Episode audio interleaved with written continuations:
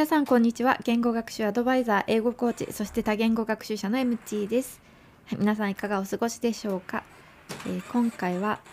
エピソードの135回でゴールドリストメソッドっていう単語暗記法について、ね、お話ししたんですけどもその時ね私が以前ゴールドリストメソッドをやってみたけれどなかなか続かなかったのでまあ、自分がやりやすいようにね少しやり方を変えてまたやってみますということをねお話ししたんですけども、まあ、それがねどうなったかについてちょっとお話ししてみたいと思います。えー実際ね10月の去年の10月の下旬からまたゴールドリストメソッドを始めてみて、まあ、最初はねいい感じで進んでいたので、ね、続けられそうだったんですけど結局2ヶ月弱でやめてしまいました。ゴールドリストメソッドねちょっとやり方とかねよくわからないっていう方はあのエピソードね135回でねあのゴールドリストメソッドについて詳しくやり方についてお話ししているのでそちらをねちょっと聞いてみてください。はい、で今回のねやめてしまった範囲っていうのが最初のね25個の単語リストを作るのに時間がかかってしまったんですよね。それとと単語を覚えているかね、チェックをしていくんですけどもで2週間後にねまたそのね最初のリストのね単語を覚えているかっていうのをチェックするんですけどもその時に覚えている単語が少なすぎると本当にがっかりしてやる気が失せてしまったんですね。まあ、そこがねその2つが大きな範囲だったんじゃないかなと思います。でそして、まあ、現在はね小説の数ページを精読してから何度も繰り返し音読することで単語を覚えるっていう方法がね楽しいのであのそれをやっていて自分にはねこっちの方が合っているなっていうことが分かったのでゴールドリストメソッドをちょっとやめて、まあ、本の中のね単語を覚えるようにしています。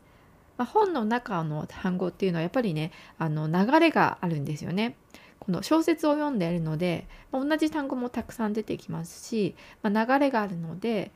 まあ、覚えているんですよね。読んでみて。うん、一回精読しているので、ね、あの精読っていうのは、ま、しっかりね意味とかを確認しながら辞書で確認しながら読むことですけどもそれを一回しているので、ね、何回もね音読しているとあれ？この単語どういう意味だったっけ？ってちょっとねあの分かんなくてもあの流れで思い出したりとか、ね、ちょっともう一回この単語だけ見てやっぱりね分かんないで読んでるっていうのはちょっとねちょっとモヤモヤするんですよね。だからこの単語なんだっけなってね大体の意味は分かるけどこの単語なんだったっけと思うともう一度あの調べたものとかをね開いてみてああそうだそうだってね思い出す、まあ、そうすることによって記憶に残るっていう感じですよね。でそれがやっぱりね自分にはね合ってるしとても楽しいので今はそっちをしています。ゴールドリストメソッドもきっとねあのうん、合う方もいると思うんですねね楽しいと思ってやれる人もいると思うんですけど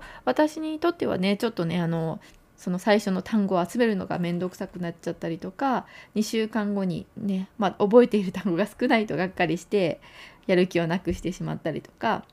あとちょっとねややこしいところがあって2週間後に1回見てまた2週間後に次のリストを見てちょっとややこしい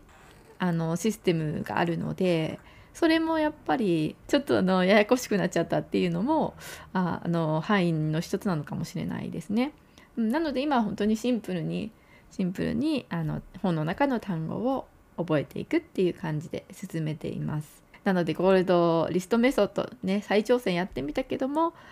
まあ、失敗でしたね失敗に終わってしまったということと今は違う方法で単語の暗記をしていますということですね。ねこんな風にねまあいろいろ